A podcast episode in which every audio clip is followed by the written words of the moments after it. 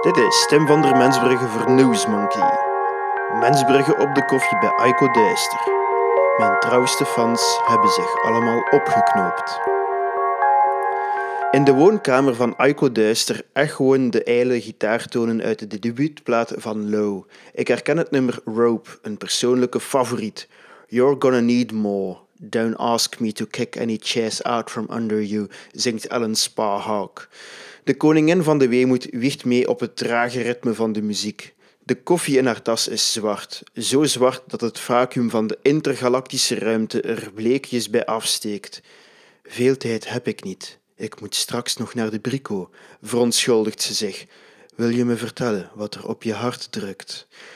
Nu uw studio Brussel verlaat, wordt de zender helemaal overgeleverd aan de hersenloze fun van de hedendaagse popmuziek, pruil ik. Waarom verkast u in godsnaam naar Radio 1? Omdat ik mijn publiek kwijt ben, fluistert duister. Neerslachtige muziek is niet hip meer. Maar er luisteren toch nog veel depressieve mensen naar uw programma? Luisteraars zitten een hele week te wachten om zondagavond nog eens een radio aan te zetten, werp ik op. Duister nipt van haar koffie.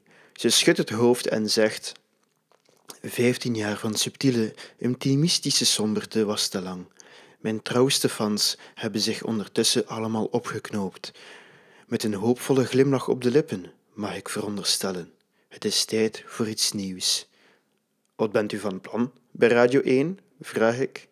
Ik ga samen met Annemie Peters een programma presenteren. Deelt ze mee. Mijn mond valt open. Ik hap enkele keren naar zuurstof die er niet meer lijkt te zijn. Allee, speciaal. Een combinatie van Peters en Duister had ik nooit zien aankomen, beken ik. Ik ook niet, maar het is nodig, zegt Duister. Zullen Annemie weg bij Radio 1 en ik moet daarbij helpen. Annemie is een heks, iedereen wil haar buiten, maar haar trouwste fans steunen haar fanatiek. Zolang die er zijn, zit zij gebeiteld. Is die haat jegens Annemie niet wat overdreven? Zo erg is ze toch niet, sus ik? Duister deinst achteruit. Haar frons drukt argwaan uit. Jij, je bent toch geen fan? vraagt ze. Nee, natuurlijk niet.